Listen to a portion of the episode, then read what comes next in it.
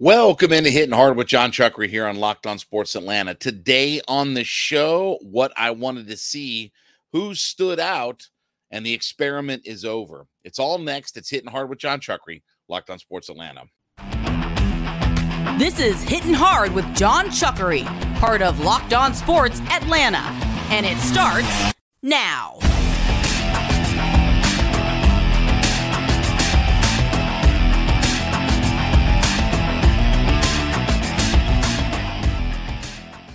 This episode is brought to you by FanDuel Sportsbook, the official sportsbook of Locked On. Make every moment more. Visit fanduel.com slash locked on today to get started. Hitting hard as part of the Locked On Podcast Network, your team every day. We ask you to subscribe or follow for free on YouTube or wherever you listen to your podcast. Get the latest episodes of Hitting Hard as soon as they become available.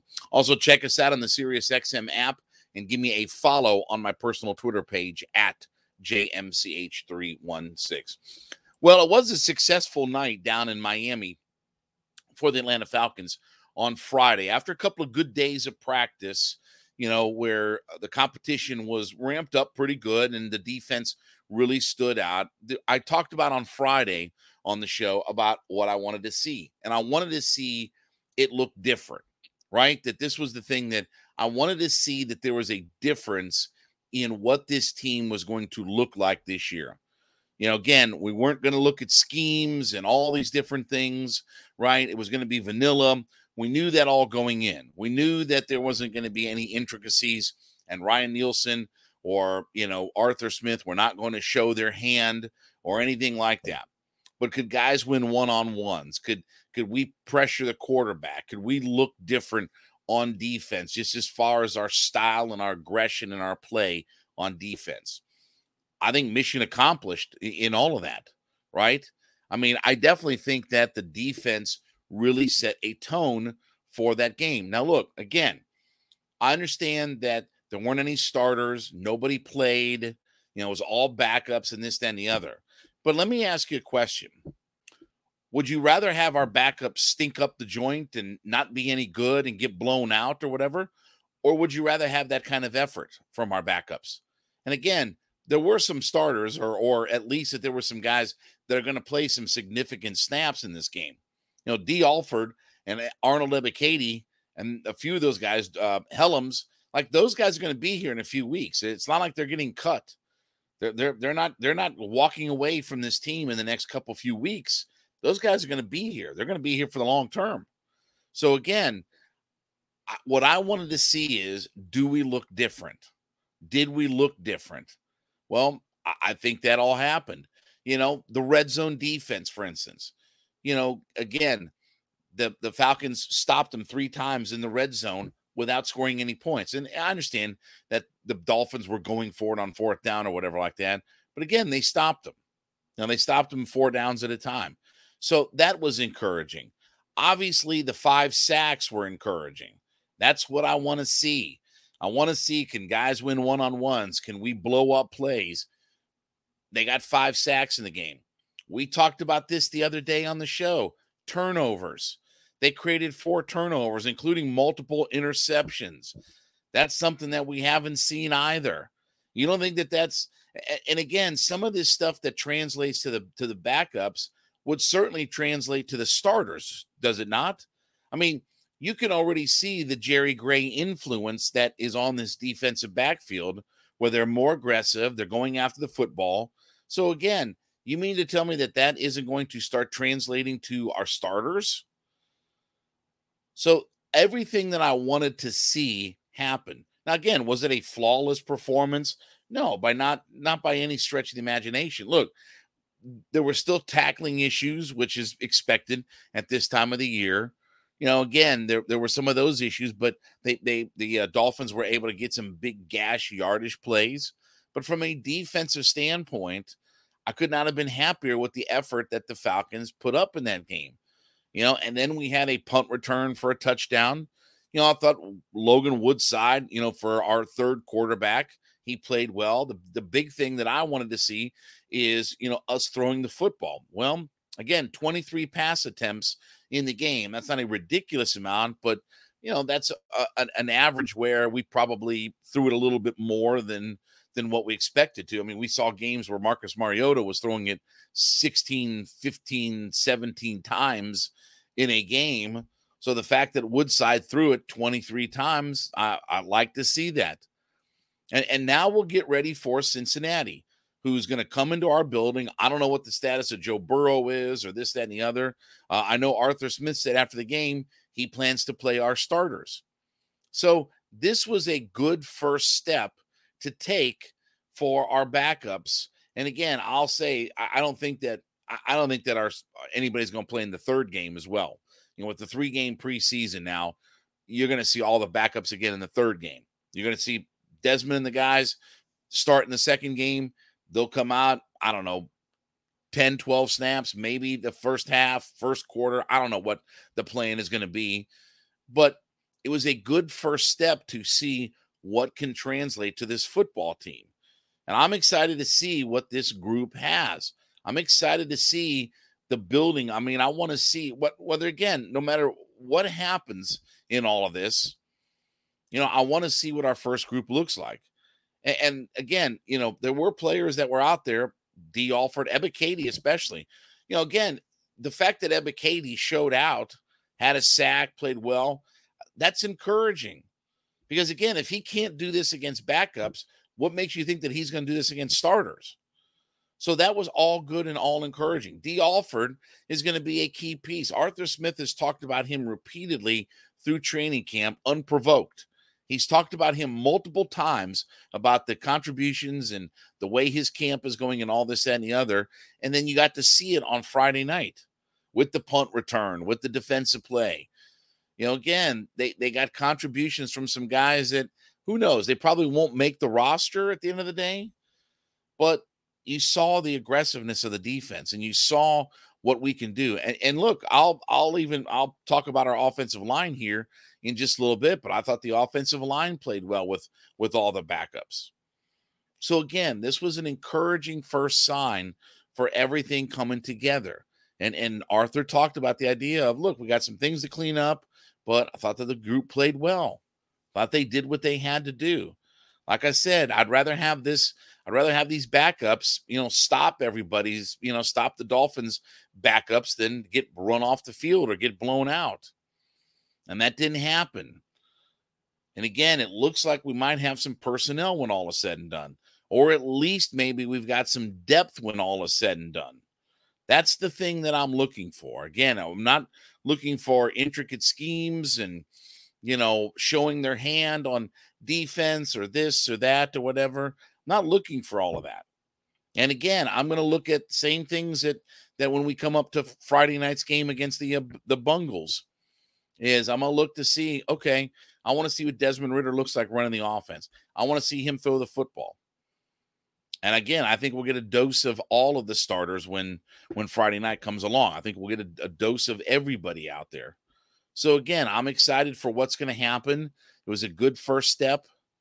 And obviously, you know, let's see now if this if if the success of what our backup showed you can translate to what our starters can be.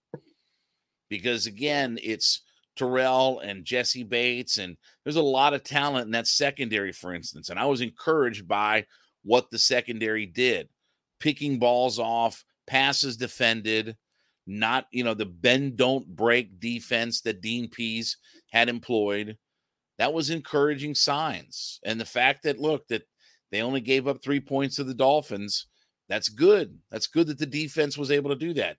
Heck, the Braves scored more runs than you know over the weekend than than you know the Dolphins or Falcons offense combined.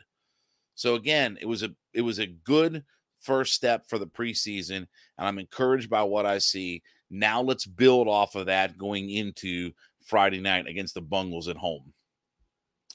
Uh, this episode is brought to you by FanDuel. And listen, as you're betting on Major League Baseball and we're headed down the home stretch with a little bit less than a third of the season left, FanDuel is giving the opportunity to get 10 times your first bet in bonus bets. That's up to $200. You can you can bet 20 bucks and get as much as $200 in bonus bets whether you win or whether you lose. It's $200 you can spend on everything from money lines to over unders to who you think is going to hit the first home run. And obviously, with FanDuel, it's a safe, secure, super easy to use app. And the best part, you get paid instantly. That's the best part. You get paid instantly when you win. No better place to bet on Major League Baseball than FanDuel, America's number one sports book. So head over to fanduel.com slash locked on. That's fanduel.com slash L O C K E D O N to get $200 in bonus bets. That's fanduel.com slash locked on. Fanduel.com slash L O C K E D O N. FanDuel's the official partner of Major League Baseball. So, who were some of the guys that stood out to me for uh, for the game on Friday night? I'm going to single out uh, DeMarcco Hellams first off because I thought he played really well. The rookie safety out of Alabama. You know, he had um, a pass defended. He had what I think seven total uh, tackles, five solo tackles, and was just all over the field. I thought he played really well, and I thought you saw some of that ball hawking skills and different things. So that was an encouraging sign from him. So again, I don't know what his long term prognosis is, but certainly that he looks like a guy who can play. I was encouraged by what Arnold Ebiketie did. You know, again, we need Ebiketie to have this big step up breakout year, right? I need eight or 10 sacks out of Ebiketie if my defense is going to get where it needs to be. And there were a lot of good signs that we saw out of Ebiketie. And frankly, he played a lot of snaps. He played a high percentage of the snaps in that game, whether it was by necessity or whether for whatever reason they wanted to get a good evaluation of him. Whatever the reasoning was, it was a situation where he played a lot in that game. And the fact that he stood out, uh, that's encouraging because he's a guy that we're going to count on in the regular season, not just a rotational guy, but he's going to be one of the main guys we count on defensively.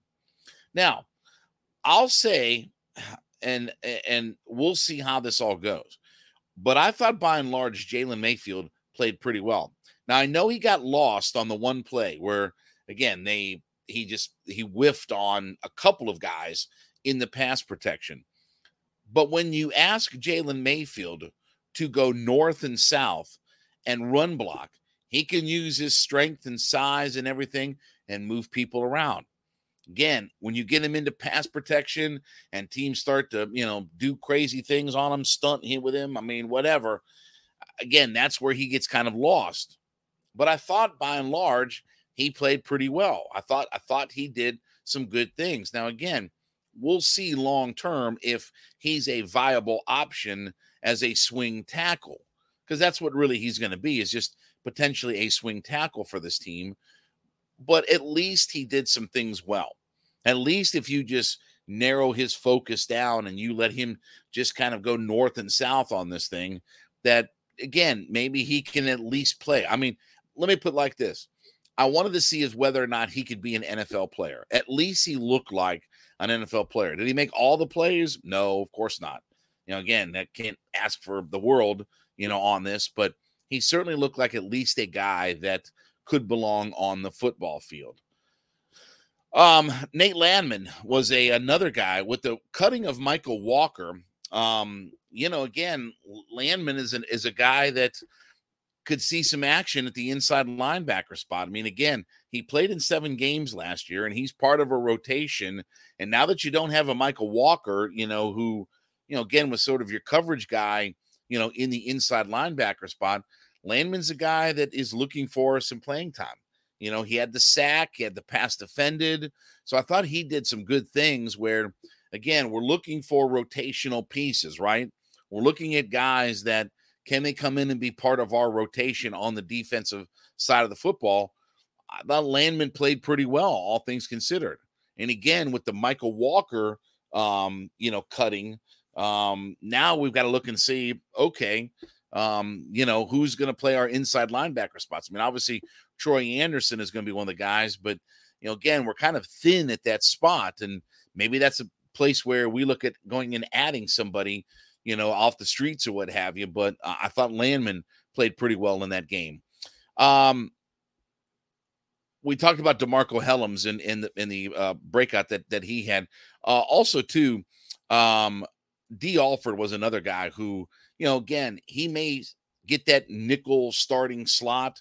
Um, he may end up being our punt returner. That was encouraging. The fact that he had the big punt return for a touchdown in that game. And look, I don't know who's going to ultimately shake out. I, I, mean, they they played Sexton on the first punt. Um, he was he took back the first punt. I, I want to see Dee Alford or Penny Hart, and, and I thought really too. Speaking of of Penny Hart, I thought that the receivers, the the pass catchers, let's call them, because again, we're not we're not doing position football. We're we're doing positionless football. But I thought the guys who caught passes in the game did a nice job of making catches in traffic. You know, Woodside put the ball into some traffic areas, and I thought that our guys did a good job. I thought Penny Hart had a nice catch. Scotty Miller had a nice catch. I mean, again, it wasn't a, a plethora, it wasn't 50 passes or whatever like that, but I thought that our pass catchers did a nice job of catching the football in traffic. And again, when we start getting down close and getting the red zone and and you know down when the field gets squeezed and all that, that's going to be a key. Can can we get some guys that make plays in the end zone? I thought our pass catchers did a nice job on that. And another guy who in a crowded backfield, obviously, Godwin Igwebuike, you know, was a guy that 70 yards, 5.4 yards per rush, had the one touchdown, a really nice play on that touchdown. He's a guy that, look, it's a crowded backfield. You know, we, we've got Patterson, we've got Bijan, we've got Tyler Allgeier, but you're one injury away. And we saw this last year. You're an injury away from guys like Igwebuike having to play. You know, you're an injury away from those guys. So whether he makes the, the roster, I don't know that he makes the roster because again, we've got three running backs, but maybe he's a practice squad guy and he's taking advantage and making the most of his opportunity. Maybe he stays on the practice squad, but again, we've seen these guys, and this is one of the things specifically that Arthur Smith talked about is it's a long season. And when you when you have a season like this, you're going to have injuries and you're going to have guys that just wear down and break down. You've got to be able to have some depth. You've got to be able to substitute guys in and out.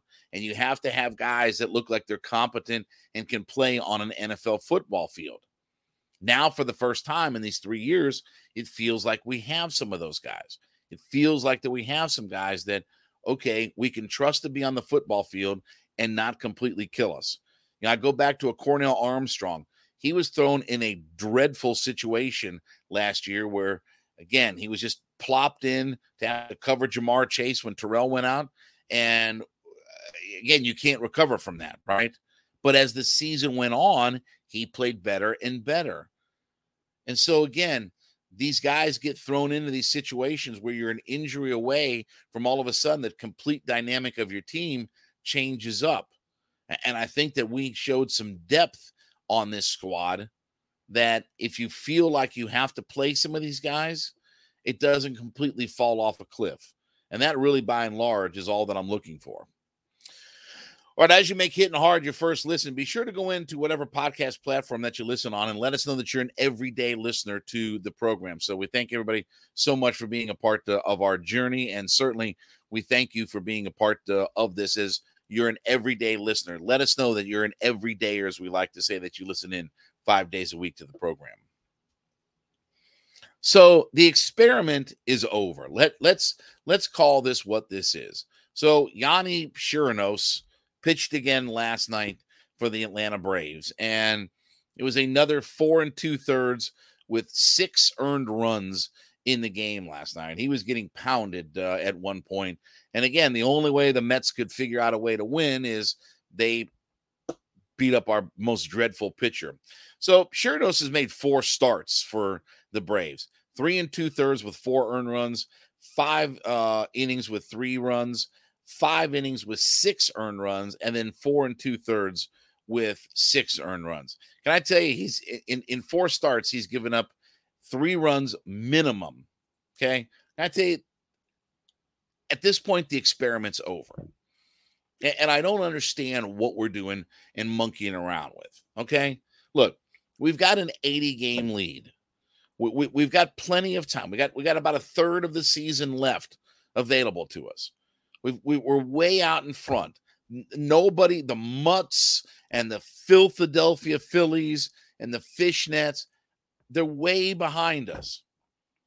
Why can't we get Michael Soroka to pitch every fifth day and figure out what he can do? Uh, again, another start in Gwinnett on, on, I believe it was Saturday night. He had seven innings, three hits, no earned runs, a walk, and eight strikeouts. Okay, I know he can be successful down in Gwinnett. I've established that part of it. Let's get him up to the big club and see what he can do. And yeah, we've seen some of these starts where it hasn't been so good, but let him figure it out at the big league level. You're way out in front. You got a third of the season left. Let him figure it out. And if he can't figure it out, then you either don't offer him arbitration or whatever. If he can't figure it out and he's not part of our long term solution, Fisher cut bait. But this idea of Yonny Chirinos taking up starts when it should be Michael Soroka's, you know, again, Michael Soroka could come in there and give you six earned runs over five innings. Like he he can be every bit that bad. So again, why not give it to him? Why not give the starts to somebody who can be part of the solution? And if and if Soroka isn't part of the solution, okay, fine. We move on and you know we cut bait and and we we go our separate ways or whatever. But don't you have to at least find out? You're not finding it out in Gwinnett. Sorry, but I mean again, every good start that he makes up in Gwinnett, okay, that that's that's fine and dandy. We'll we'll win the we'll win the triple E triple uh, uh triple A title, you know, in the minors, and we'll be all great. But I want to see if he can get it figured out up here at the big club. I'd rather I'd rather him figure out what he needs to do at the big club than to have Yonny Chirinos taking up starts. Again, I can get four innings and six runs out of anybody. I can do that. I we we took our shortstop the other day and he pitched a scoreless inning. I can have my shortstop do that. I can have I can bring Charlie Culberson back on this roster and have him do that. I don't need to see Yonny Chirinos anymore. The experiment is over.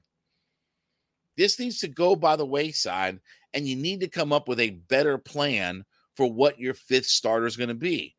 No problem. Fried, Elder, Strider, Morton, no problem there. But there's a it's a waste to give this guy any more starts. He doesn't look good. He's given up at least three runs, and I mean, he's had four starts. He's given up at least three runs every time. He's at three, four, six, and six. Again, his ERA is five and a quarter. Like, what are we doing here? Let let the guys who can be part of the future. I don't care if it's I don't care if it isn't Soroka, if it's Shuster or or whoever. Again, this is where when you have a big lead like this and you have some time to develop guys, figure out what they can be. Figure out who is part of the long-term solution for this club because Yonny Chirinos is no long-term solution. Y- Yonny Chirinos is nothing to this roster come when when it gets to be November or December. Okay, he's going to move on to another team or what have you. There's no reason to keep him around. And, and at this point, there's no reason for him to make any other starts. You just watch this guy pitch, and again, it is what it is. Some guys make it, some guys don't make it. And he's not a guy that looks like he's going to make it. I, I, don't care about what he did in Tampa Bay or whatever like that. That's Tampa Bay. I'm I'm worried about what we're doing.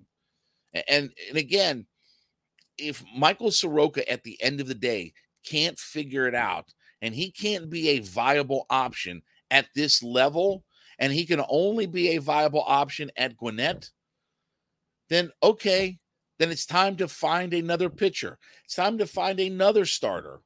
And that's okay. I'm fine with all of that. But we need to figure out what this guy is or is not. And at least give him a fair outing to take the ball every fifth day. Look, this guy was one of the best young pitchers in Major League Baseball a few years ago. It hasn't been that. By the way, it's not been 15 years ago. It's been a handful of years, and injuries have obviously derailed him.